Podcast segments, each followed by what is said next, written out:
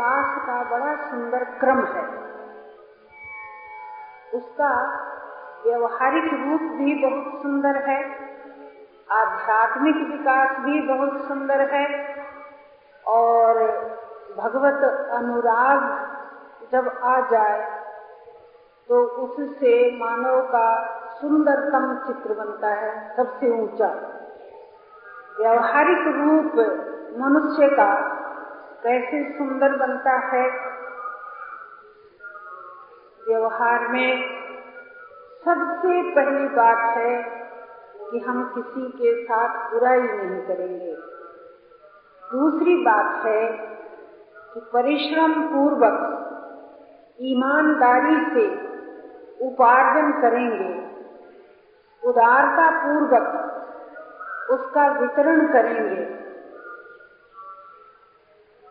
व्यवहारिक जीवन बड़ा सुंदर बन जाता है। अपने पास जो कुछ है, वह सब उनमें लगा देंगे जिनको उसकी ज़रूरत है।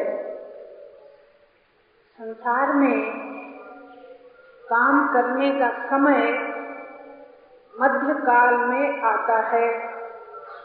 छोटे बच्चे जो संसार के काम के लायक तैयार नहीं हुए, वे सेवा के अधिकारी हैं और वृद्ध शरीर जिनका समय निकल गया, वे सेवा के अधिकारी हैं। समाज सेवी जिन्होंने धन कमाना बंद कर दिया, वे सेवा के अधिकारी हैं। सत्य की खोज में लगे हुए, भगवत अनुराग में डूबे हुए संत और भक्तजन जो उपार्जन के काम से अलग हो चुके हैं, वे सेवा के अधिकारी हैं। तो ऐसा व्यावहारिक जीवन कि जिसमें प्राप्त सामग्री और प्राप्त सामर्थ्य सब सेवा के पात्रों की सेवा में अर्पण हो जाए। व्यवहारिक जीवन बहुत सुंदर बन जाता है। प्रकृति का ऐसा विधान है कि दूसरों के साथ हम जो कुछ करेंगे, वही अनेक गुना अधिक होकर अपने साथ होता है। इसलिए जो जो अनुभवी जन है, जो प्रकृति के विधान को, जीवन के विधान को जानते हैं, वे कहते हैं कि भाई बुराई किसी के साथ मत करो, नहीं तो वो बहुत बड़ी होकर फिर तुम्हारे साथ होगी।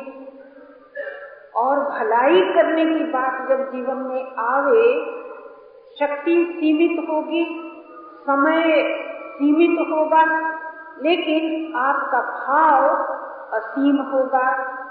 वस्तु आपके पास थोड़ी सी होगी, लेकिन जिस दुखी वर्ग की सेवा करने आप जाएँगे, उस दुखी वर्ग का भला हो जाए, उसका कल्याण हो जाए, उसका दुख मिट जाए, इस प्रकार की भावना आपके दिल में जो होगी, वो विशाल होगी, असीम होगी। तो वस्तु जो आप देंगे दूसरों को, उस वस्तु से अन्य शरीरों की सेवा बनेगी। शरीरों की सेवा बनेगी। और आपके भीतर जो सद्भाव होगा कि हे प्रभु, सबका दुख मिटे, हे प्रभु, सबका कल्याण हो, ऐसी सद्भावना जो आपके दिल में होगी, उसके द्वारा आपका चित्त शुद्ध होगा ये ये पहला फल बन गया उसका। आपका चित्त शुद्ध होगा। और आपकी सद्भावना से समाज में सद्भावना फैलेगी, ये समाज की सेवा बन गई। ठीक है? ऐसे हमारा आपका इस संसार में रहना बहुत ही सुंदर, उपयोगी हो सकता है और साधन रूप भी हो सकता है। दुखों का नाश कैसे होगा? तो अभी हम लोगों ने संत वाणी में यह सुना कि जो सुख के भोगों का त्याग कर देगा, भोगों की इच्छाओं और वासनाओं का त्याग कर देगा, उसका दुख मिट जाएगा। तो दुख मिटाना हम लोग चाहते हैं कि नहीं? एक अपना भी और दूसरों का भी एक चाहते हैं दुख मिटाना। दुख मिटाने का उपाय क्या है? तो बहुत ही पक्का, बिल्कुल परीक्षित, प्रमाणित उपाय यह है कि अपने में से सुख भोग की प्रवृत्ति और सुख भोग की वासना, दोनों को छोड़ देना चाहिए। ये दुख निवृत्ति का उपाय है। सुख भोगों की प्रवृत्तियों को छोड़ दिया हमने और इच्छाओं को छोड़ दिया। दोनों को छोड़ना पड़ेगा, प्रवृत्तियों को भी और इच्छाओं को भी। तो इन दोनों का त्याग हमने कर दिया तो अपना चित्त शुद्ध हो गया, अंतर में बहुत शांति आ गई और जिसे स्वयं सुख भोगने की इच्छा नहीं है, उसके पास आई हुई सामग्री अवश्य ही सेवा में लग जाती है। तो क्या करेगा रख के उसके पास अगर सामग्री आएगी तो वो सेवा में लगा देगा। इस तरह से हमारा जो यह बाह्य जीवन है जगत में रहने का एक अवसर और क्रम है, ये बहुत सुंदर बन सकता है।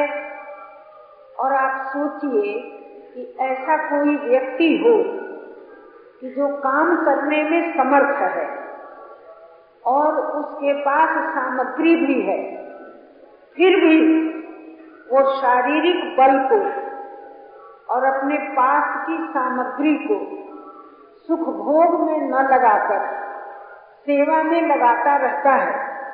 ऐसे व्यक्ति को समाज पसंद करता है कि नहीं?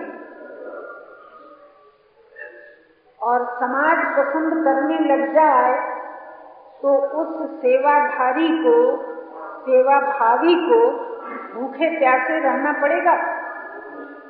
नहीं रहना पड़ेगा। एक बहुत अच्छी घटना मुझे याद आ गई। स्वामी जी महाराज आज ट्रेन में बैठ करके आ रहे थे। फ़र्स्ट क्लास में बैठे थे और अन्न नहीं खाते थे, नमक नहीं खाते थे। तो उनको भोजन देने के लिए दूध और फल, ये सब चीज़ें उनके पास लाई जाती थी। कुछ लोग स्टेशन स्टेशन पर गऊ का दूध घर से लाते थे, बना करके पिला के जाते थे, कुछ लोग फल रख के जाते थे। दो चार नवजुवक लड़के कंपार्टमेंट में बैठे थे फ़र्स्ट क्लास में स्वामी जी महाराज के साथ। उन्होंने कुछ देर तक देखा। बाबा जी के पास तो बहुत दूध आ रहा है, फल आ रहा है। मन चले लड़के, कहने लगे कि चलो भाई, हम लोग भी साधु हो जाएँ। हम लोग भी साधु हो जाएँ। फिर महाराज जी से कहने लगे कि महाराज जी, हम लोग भी साधु बन जाएँगे तो हम लोगों को भी दूध, फल सब मुफ़्त में मिलेगा। तो हम जी ने कहा कि नहीं भैया, मुफ़्त में नहीं मिलता है। तो लड़कों ने कहा कि ऐसा कैसे? हम लोग तो इतनी देर से देख रहे हैं, आपको तो सब कुछ मुफ़्त में मिल रहा है। जी ने खुद प्यार किया उनको और कहा कि भैया, तुम नहीं जानते हो मुफ़्त में नहीं मिल रहा है। हमने कितना दिया है, तुमको क्या पता है?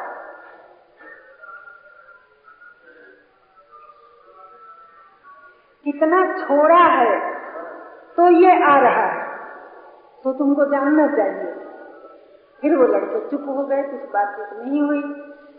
मैं तो वहाँ थी नहीं। स्वामी जी महाराज ने बाद में हम लोगों को सुनाया। इतना ही सुनाया कि लड़कों ने ऐसे ऐसे कहा कि महाराज जी, हम लोग तो देख रहे हैं, इतनी देर से आपके पास तो सब सामान बिल्कुल फ्री आ रहा है। तो महाराज जी कहा कि नहीं भैया फ्री नहीं आ रहा है। मैंने कितना दिया है तुम लोगों को पता नहीं है, मैंने कितना छोड़ा है तुमको मालूम नहीं है। इसलिए ये आ रहा है, इसको फ्री मत समझना फ्री नहीं है। इतना ही स्वामी महाराज ने हम लोगों को भी सुनाया। मैंने भी कुछ पूछा नहीं।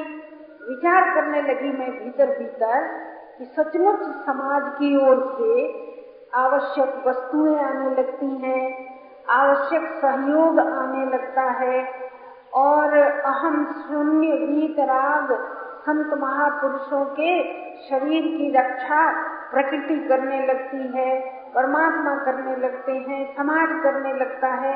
ऐसा तो हम लोगों ने देखा है। आनंदमयी माता जी स्वामी जी महाराज को लेकर के जा रही थी तो उनका जन्मोत्सव होता था मई महीने में। बड़ी कड़ी धूप थी। और लेके चली नौका पर से उतारा गंगा जी के तट पर, वाराणसी के आश्रम में। बड़ी कड़ी धूप थी। तो कहने लगी, अरे, बाबा को धूप लग रही है। तो छाया होती बादल हो जाते तो अच्छा था। तो माँ के भीतर ये संकल्प हुआ कि बाबा को धूप लग रही है, छाया होती तो अच्छा था। तो एकदम घने बादल आ गए और खूब छाया फैल गई। और जितनी दूर स्वामी जी महाराज को लेकर के वो मंडप तक गई, यज्ञशाला तक गई, उतनी दूर तक बादलों की छाया स्वामी जी महाराज के पीछे पीछे हम भी जा रहे थे। कई लोग थे। हम सब लोगों ने अनुभव किया कि संत के भीतर जरा सी पीड़ा हुई कि अरे बाबा को कष्ट हो रहा है, धूप लग रही है। बस एकदम घने बादल आ गए। और जितनी देर तक माँ और स्वामी जी महाराज पूरा मैदान पार करके यज्ञ के मंडप तक गए, वो बादल स्वामी जी के साथ साथ गए ही गए। फिर धूप चढ़ी नहीं। देखी हुई बात है। तो एक दो नहीं, अनेकों उदाहरण ऐसे सामने हैं कि प्रकृति मदद करती है, परमात्मा मदद करते हैं, समाज मदद करता है। ऐसा होता है। तो मैंने जब सोचा तो मेरे ध्यान में आ गई बात कि भाई, जिसने सुख की प्रवृत्ति को छोड़ दिया और जिसने सुख के संकल्प को छोड़ दिया अपना संकल्प भी नहीं रहा कि अमुक समय पर भोजन मिलना ही चाहिए, कि अमुक प्रकार का मिलना ही चाहिए, कि शरीर की सेवा होनी ही चाहिए, कि शरीर को जीवित रखना ही चाहिए। सारे संकल्प अपने छोड़ करके फिर भी सांस चल रही है तो समाज की सेवा करना है। मैं तत्व बोध और प्रेम स्वरूप परमात्मा से अभिन्न हो जाने वाली बात नहीं कर रही हूँ। मैं ये कह रही हूँ कि मनुष्य होने के नाते जिस समाज में हम लोग रहते हैं, जिस धरती पर चलते फिरते हैं, प्रकृति की बनाई हुई उस वाटिका को, उस सुंदर सी सृष्टि को और मूर्तियों से सजे हुए, विविध प्रकार के व्यक्तियों से सजे हुए समाज को, उसके साथ जो हमारा रहना है, वो सुंदर से सुंदर कैसे हो सकता है? ये पहला प्रश्न हम सभी सत्संगी भाई बहनों के सामने होना चाहिए।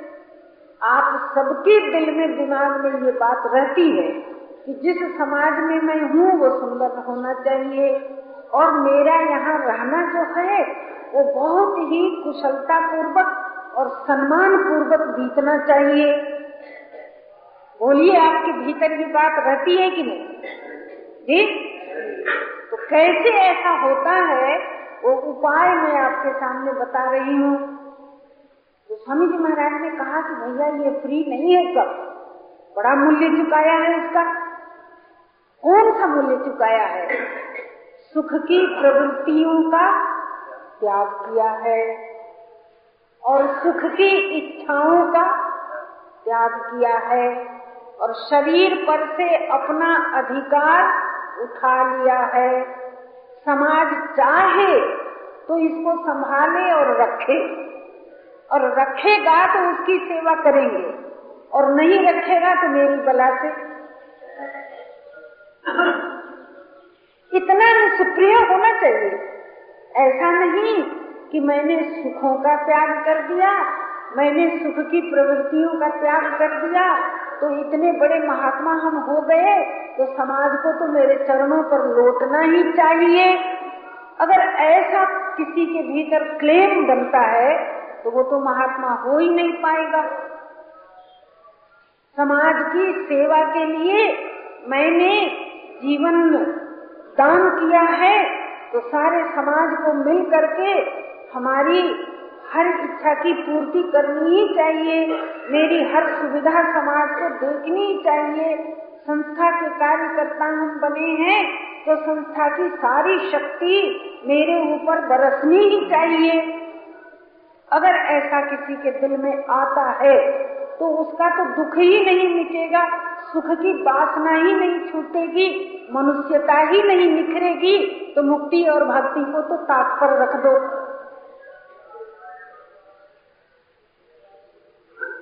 बड़ी दूर की बात हो जाएगी।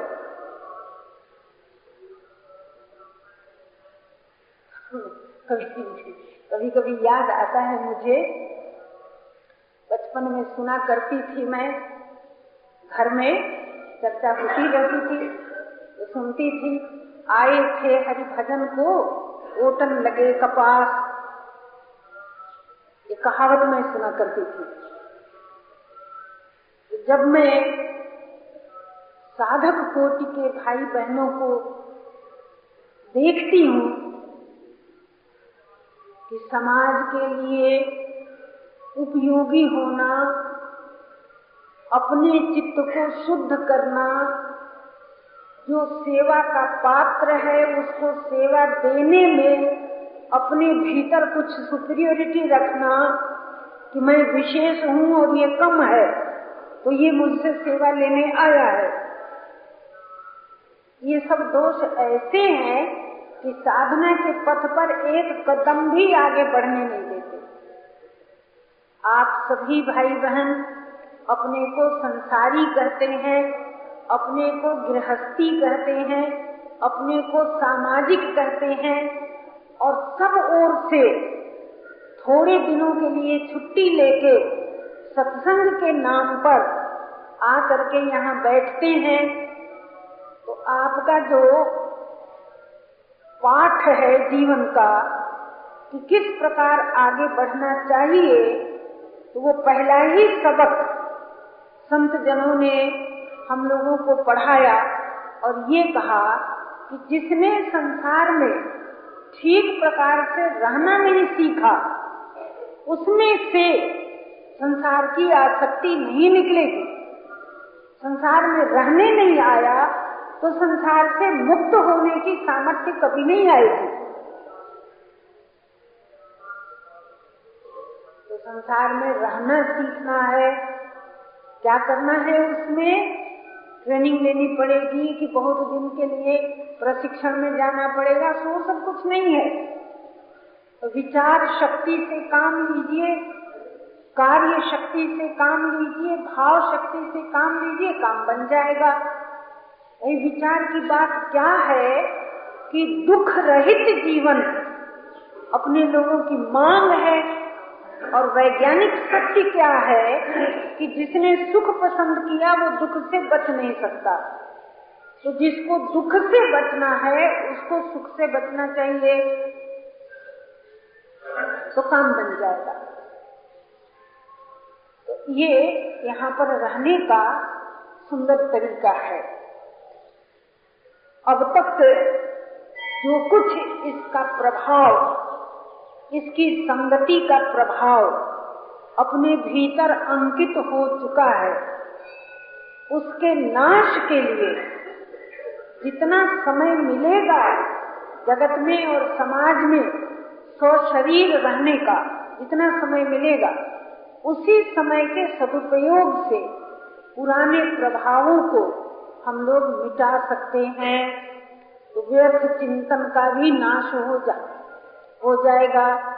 शरीर और संसार की आवश्यकता अपने लिए खत्म हो जाएगी। एक बात हो गई। अब दूसरी बात देखो।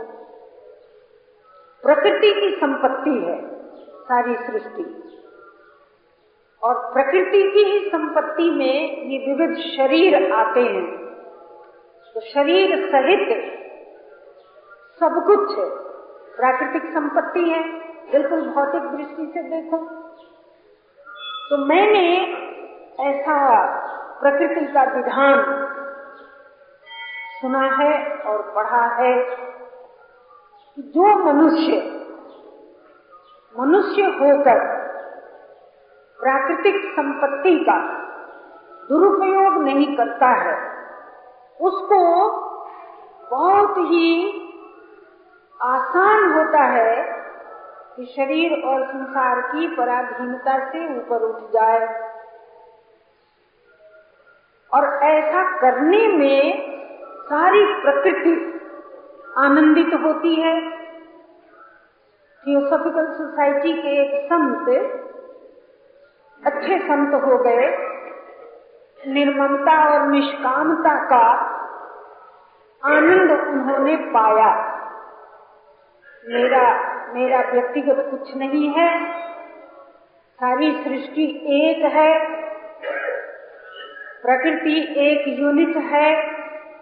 उसी का सब विस्तार है। तो मेरा व्यक्तिगत कुछ नहीं है तो ममता का नाश हो गया। और चूँकि मुझे अविनाशी जीवन चाहिए, इसलिए इस उत्पत्ति विनाश युक्त में से मुझको कुछ नहीं चाहिए। तो निष्कामता का आराम उनको मिल गया। केवल निर्ममता और निष्कामता। इतनी दूर तक के तो जानी हुई बात है, उसके आगे का उनको और क्या क्या मिला होगा तो वो जाने। तो उन्होंने अपने विचार प्रकट किए, अपना अनुभव बताया। तो उसमें अड्यार से एक पत्रिका उनकी निकलती है। उसमें निबंध उनका छपा था रिटर्न जर्नी घर वापस जाने की यात्रा, वापसी यात्रा। ऐसा कहकर एक निबंध निकला था। उसमें उन्होंने बताया, और जो कुछ उन्होंने बताया, उससे ऐसा मालूम हुआ कि इस प्राकृतिक जगत में जो व्यक्ति रहता है, वो अगर प्रकृति की संपत्ति को नुकसान पहुंचाना छोड़ देता है तो प्राकृतिक शक्तियों में बड़ी प्रसन्नता भर जाती है। और उसके आगे उसने अगर प्रकृति की वस्तु पर अपना अधिकार जमाना छोड़ दिया तो प्रकृति में बड़ी उदारता आ जाती है। पहले भी आपने सुना होगा ऋषि मुनि जो पहले वन में रहा करते थे तो गौएँ आकर के कुटिया के सामने खड़ी हो जाती थी और बिना दुहे दूध उनके बहता था और ऋषि मुनि लोग अपने पात्र में ले लेते थे और पी लेते थे। और बल फल, फलों के वृक्षों में खूब फल लगते थे। फल फूल दे करके प्रकृति उनको भरपूर रखती थी। ऐसा हम लोगों ने सुना है? जी? सुनी हुई बात है? झूठी नहीं है। इसलिए नहीं है कि समष्टि शक्ति के कार्य में जो अपनी ममता और कामना से बाधा नहीं डालता है, प्रकृति की उपजाई हुई वस्तुओं का, फल, फूल और अनाज इत्यादि का, जो संग्रही नहीं बनता है प्रकृति उस पर बहुत प्रसन्न होती है। बड़ी उदारता बढ़ जाती है। उसके हाथ में कोई सामान दे दो तो खत्म ही नहीं होता है। बढ़ता जाता है, बढ़ता जाता है, सेवा में लगता जाता है। अभाव कभी नहीं होता है। ये आजकल के समाज सेवी लोग भी करते हैं। और मैंने देखा भी है, ऐसा होता है। प्रकृति में बड़ी उदारता आती है। और आगे उन्होंने लिखा कि इस जगत की भूल भूलैया से छूट करके कोई सतपथ का पथिक, कोई सत्यानुरागी अपने वास्तविक जीवन की ओर बढ़ रहा हो तो सारी प्रकृति उसके साथ आनंद मनाती है। और फिर अपना अनुभव लिखते हैं कि मेरे भीतर बाहर सब तरफ़ इतना आनंद भरा है, इतना आनंद भरा है कि कि वन वन मार्ग के वृक्ष के पत्ते जो डोल रहे हैं, ऐसे हिल रहे हैं आनंद से तो मुझे लग रहा है कि प्रकृति ताली बजा करके नाच रही है इस खुशी में कि एक व्यक्ति दुनिया के बंधन से मुक्त होकर के अपने घर जा रहा है। खुशी मना रही है। सारी प्रकृति जैसे नृत्य कर रही है, बहुत अनुकूल हवा चल रही है, वृक्ष के पत्ते डोल करके ताली बजा रहे हैं, जगत आनंद मना रहा है किस बात के लिए कि एक आदमी मिला आज, जिसने प्रकृति की संपत्ति को अपनी ममता से दूषित नहीं किया। जिसने प्रकृति की संपत्ति पर अपनी कामना की कुदृष्टि नहीं डाली, वो आज अपने घर जा रहा है। कहाँ जा रहा है? जहाँ मृत्यु नहीं है। कहाँ जा रहा है? जहाँ दुख नहीं है, अभाव नहीं है। अर्थात जिसमें से उसकी उत्पत्ति हुई थी उसमें मिलने जा रहा है। तो उनके भीतर भी बड़ा आनंद भरा था। उसका वर्णन पूरा पूरा शब्दों में कोई भी अनुभवी संत महात्मा कर नहीं सका। शब्दों में प्रकाशन उसका हो ही नहीं सकता, क्योंकि वह अमूर्त जीवन, मूर्त चिंतन में भी नहीं आता है। तो फिर मूर्त शब्दों में बनेगा कैसे? तो पूरा पूरा तो कोई कर ही नहीं सकता है, लेकिन थोड़ा जितना उनसे कहते बना, उन्होंने कहा। और तब से मुझे ऐसा लगता है कि कि जैसे किसी जगह पर आप खड़े हैं। व्यवहार का जगत है, परिवार की बात है, समाज की बात है, और आपके भीतर कंफ्लिक्ट हो रहा है, संघर्ष हो रहा है। कि वस्तु का त्याग करें, कि प्रेम का त्याग करें, कि परस्पर के संबंध का त्याग करें, कि धन का त्याग करें, कि सुख का त्याग करें। ऐसे संकट की घड़ी आती है कि नहीं? जी, आती है। उस समय स्वर्गाश्रम में गीता भवन में परमार्थ निकेतन में बैठ करके सुने हुए संत वाणी की याद आपको आ गई?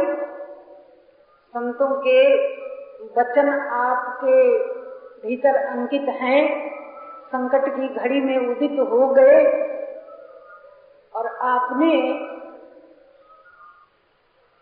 सद विचार का सहारा ले लिया। कि अरे भाई, छोड़ो, वस्तु तो छूटेगी ही, व्यक्ति का संबंध क्यों बिगाड़े? अरे भाई, धन तो जड़ है।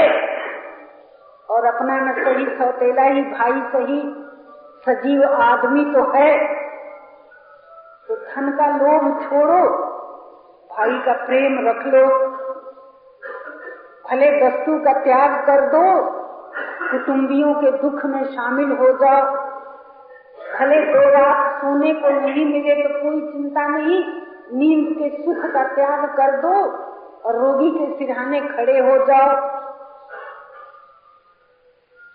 अगर ये भावना आ गई आपके भीतर तो अनुभवी जनों का कहना है कि जो मनुष्य संसार में रहते हुए द्वंद की घड़ी में सदविचारों का सहारा लेकर सत्य को महत्व दे देता है, छूटने वाले को छोड़ देता है तो उसी समय उसके सदविचार से आनंदित होकर उसके पाँव के नीचे की धरती ऊँची हो जाती है।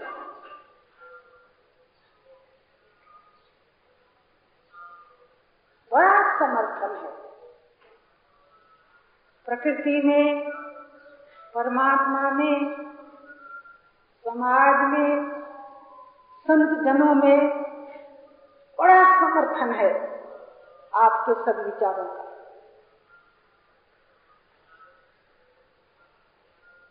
यहाँ से हम भाई बहनों को आरंभ करना है।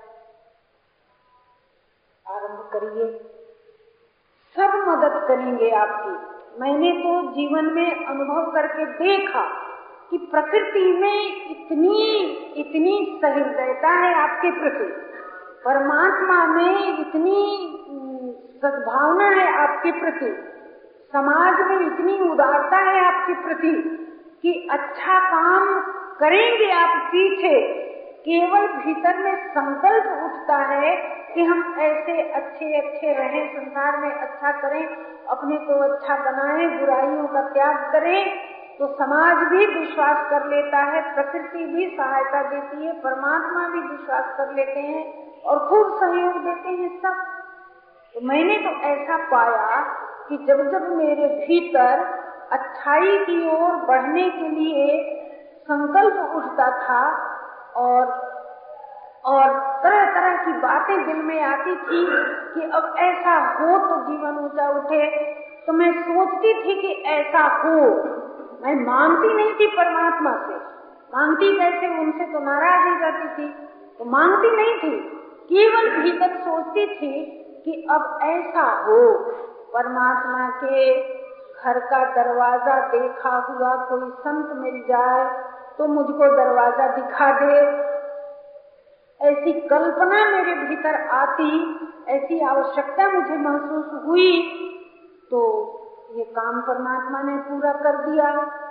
ऐसे ही जहाँ जहाँ जब जब साधन के काल में साधकों को आवश्यकता मालूम होती है समाज भी सहयोग देता है, प्रकृति भी सहयोग देती है, संत महापुरुषों की सद्भावना साथ देती है, और परम कृपालु की कृपालुता का तो कोई अंत ही नहीं है। इतना अच्छा विधान है मनुष्य के उत्थान के लिए। केवल अपनी ही भूल है कि सत्संग का सहारा लेकर अच्छी अच्छी बातों को सुनने का आनंद हम लेते रहे। फिर भी जितना विकास होना चाहिए था, उतना नहीं हुआ तो इसका एकमात्र कारण यही है कि अभी तक मैंने उतना विकास अपना पसंद ही नहीं किया। थोड़ी सज्जनता आ गई, थोड़ा अच्छा रहन सहन बन गया समाज में सम्मान पूर्वक जीने का इंतज़ाम हो गया तो उसी में हम अपने को फुसला के बहला के दिन काट रहे हैं। लेकिन बहुत घाटा लग रहा है। इस वर्तमान में जैसा अवसर मिला है, इस वर्तमान में जितनी सामर्थ्य और जितना समय बच गया है, उसका सदुपयोग नहीं करेंगे तो बड़ा ही ज़बरदस्त विधान है मनुष्य के साथ प्रकृति का कि इस अवसर को हाथ से निकल जाने देंगे तो आगे ये परिस्थिति नहीं रहेगी। घट जाएगा। बल घट जाएगा। अवसर निकल जाएगा। जड़ता भर जाएगी। तो रास्ता लंबा हो जाएगा। स्वामी जी महाराज कहते आज जितनी चेतना लगती है आपके भीतर कि भाई नींद का सुख भी छोड़ दो, आलस्य भी छोड़ दो, घर का आराम भी छोड़ दो, और बड़ी फुर्ती से, तत्परता से सत्संग में बैठो, वचन सुनो, अपने को सुधारो तो जितनी चेतना और जितना चाव आज है आप में, उसके आधार पर ममता और कामना को छोड़ने का पुरुषार्थ करके शरीर और संसार की पराधीनता को तोड़कर अमर जीवन से अभिन्न होने का पुरुषार्थ हम लोगों ने नहीं किया तो आज का अवसर निकल जाएगा तो पता नहीं कल क्या होगा। और स्वामी जी महाराज को जब मैं साधकों के साथ बातचीत करते देखती सुनती उसके बीच में। तो कहते कि भैया, आज करो, चाहे कल करो, अभी करो, चाहे कभी करो, मौत तुम्हारी है। लेकिन बात ऐसी है कि रास्ता बहुत लंबा हो जाए और बिना उस पुरुषार्थ के मानव जीवन पूर्ण होगा ही नहीं। बिना उस पुरुषार्थ के सब प्रकार के दुखों की निवृत्ति नहीं होगी बिना उस पुरुषार्थ के, परम प्रेम की सरसता के बिना जीवन पूर्ण होगा नहीं। अभाव लेकर जीना आपको पसंद नहीं है, उसके लायक आप बनाए नहीं गए। जड़ता का पोषण हम लोगों को इतना नहीं मिला है कि कि पशु श्रेणी की भांति पेट भर जाए तो बैठ के पागल करते रहे, निश्चिंत करते तो नहीं हुआ। इतना हो गया तो अब ऐसा होना चाहिए। उतना हो गया तो अब ऐसा होना चाहिए। और ये सब कुछ देख लिया, सब ठीका लगता है। तो अब तो ऐसा जीवन मिले, ऐसा जीवन मिले कि जिसको मृत्यु छू न सके। अब तो ऐसा आनंद मिले, ऐसा आनंद मिले कि जो कभी घटे नहीं। और अब तो ऐसा प्रेमी मिले, ऐसा प्रेमी मिले कि जिसका साथ कभी छूटे नहीं। और अब तो ऐसा रस मिले, ऐसा रस मिले कि जो नित नवीन बना रहे पुरानापन किसमें आवे ही नहीं। ये किसकी मांग है? अपनी है ना? अपनी कहने की भी तो हिम्मत करो भाई जैसे कहे मनुष्य की मांग है, अपनी मांग है। तो इतना ऊँचा जीवन हो सकता है। उसको छोटी छोटी बातों में उलझा करके हम लोग न बिताएँ तो अपने पर बड़ी कृपा होगी अपनी। अपने पर।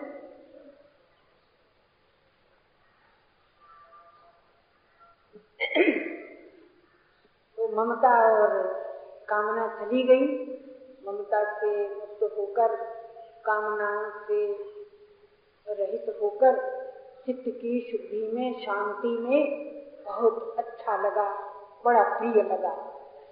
अब उसके बाद स्वामी महाराज यह कह रहे हैं कि उससे भी ऊँचा रस एक और है।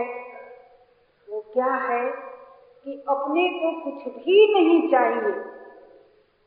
फिर भी अविनाशी तत्वों से रचा हुआ यह छोटा सा एक यूनिट सीमित अहम भाव, इस सीमित अहम भाव को लेकर उस असीम अनंत के समर्पित करो। बिना देखे, बिना जाने, बिना किसी शर्त के। कोई शर्त भी नहीं है और जानने की ज़रूरत भी नहीं है और अपने को उनसे भी कुछ चाहिए नहीं। लेकिन सबसे ऊँचे जीवन में सबसे बहुमूल्य अनमोल रस की निष्पत्ति के लिए उस पर अपने को समर्पित करो, उसके होकर रहना पसंद करो, उसकी उसकी प्रसन्नता के लिए अपने इस तुच्छ छोटे से यूनिट पर से अपना अधिकार उठा लो। अपने पर अपना अधिकार न मानना अपने में अपना संकल्प न रखना। बहुत बड़ी बात है भक्ति पंथ के साधकों के लिए भगवत अनुराग की वृद्धि। बहुत बड़ी बात है। अपने सब संकल्प उनके संकल्प में विलीन कर दीजिए। एक सेवाभावी मिशनरी महिला जहाज़ में 200 सेवाभावी व्यक्तियों को लेकर, बहुत सामान लेकर युद्ध क्षेत्र के घायल सिपाहियों की सेवा करने जा रहे थे। बीच में तूफ़ान आ गया, जहाज़ टकरा गया, साथी बिखर गए और इन्होंने अपने को एक छोटे से टापू पर पाया। शाम का समय हो गया था, प्रार्थना का समय। तो निश्चित रहता है उनका। तो वो बैठ गई प्रार्थना में। उस समय उनके ध्यान में आया। तो कहने लगी कि, हे पिता, तुम्हारा काम करने में जा रही थी। ये क्या खेल किया तुमने? ऐसा क्यों कर दिया? बिखर गए सब साथी, कब मिलेंगे? कहाँ कहाँ? सामान सब बिखर गया। मैं तो यहाँ बैठी हूँ, कोई बात नहीं है। लेकिन आपका काम तो बिगाड़ा है, आपने ऐसा क्यों किया? तो उनको भीतर से ऐसी आवाज़ मिली, जैसे परमात्मा ने कहा हो कि मैं निज जनों के साथ ऐसे ही खेलता हूँ। तो हंस करके वो महिला कहती है कि तभी तुम्हारा निज जन जल्दी से कोई होता नहीं है।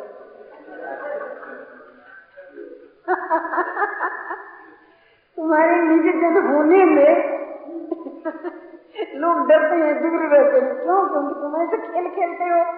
कौन खेले तुम्हारे साथ? है तो उसके भीतर क्षोभ नहीं है। उसके भीतर अभिमान नहीं है। लेकर के जाने में भी प्यारे का संकल्प, प्यारे का काम। और जहाज़ को बिखेर दिया तो उसकी मौज, उसका खेल। और जब उनके भीतर ये उत्तर मिला कि मैं निज जनों के साथ ऐसे ही खेलता हूँ तो कहते हैं कि इसीलिए तुमको कोई निज जन मिलता नहीं है जल्दी से। ऐसे खेलोगे तो मिलेगा तुम्हारे साथ। तो आनंद है भीतर। और दृष्टि उसी बात पर गई कि तुम्हारा निज होने का साहस कम लोग करते हैं। क्योंकि तुम यूँ खेलोगे तो ऐसा वीर कौन है? तो इसका अर्थ क्या निकला कि उनके खेलने का खिलौना बनने के लिए जैसे स्वामी जी महाराज ने अपने भाव बताए थे ना, कि लाला लाली के खेलने का फुटबॉल हूँ मैं तो बिल्कुल ही अहम शून्य। अपना संकल्प नहीं, अपने पर अपना अधिकार नहीं। सब छोड़ करके उनको दे दो। फिर देखो क्या दिल खिलता है। बड़ा आनंद बड़ा आनंद। इस प्रकार के निष्प्रिय निज जन पर वे परम प्रेमास्पद स्वयं अपने को न्यौछावर करते हैं ऐसा मैंने सुना है। अभी तक तो यह लालसा ही है तो देखेंगे कि वो क्षण कैसे होते हैं। अब देखो पूरा होगा तो बताऊँगी।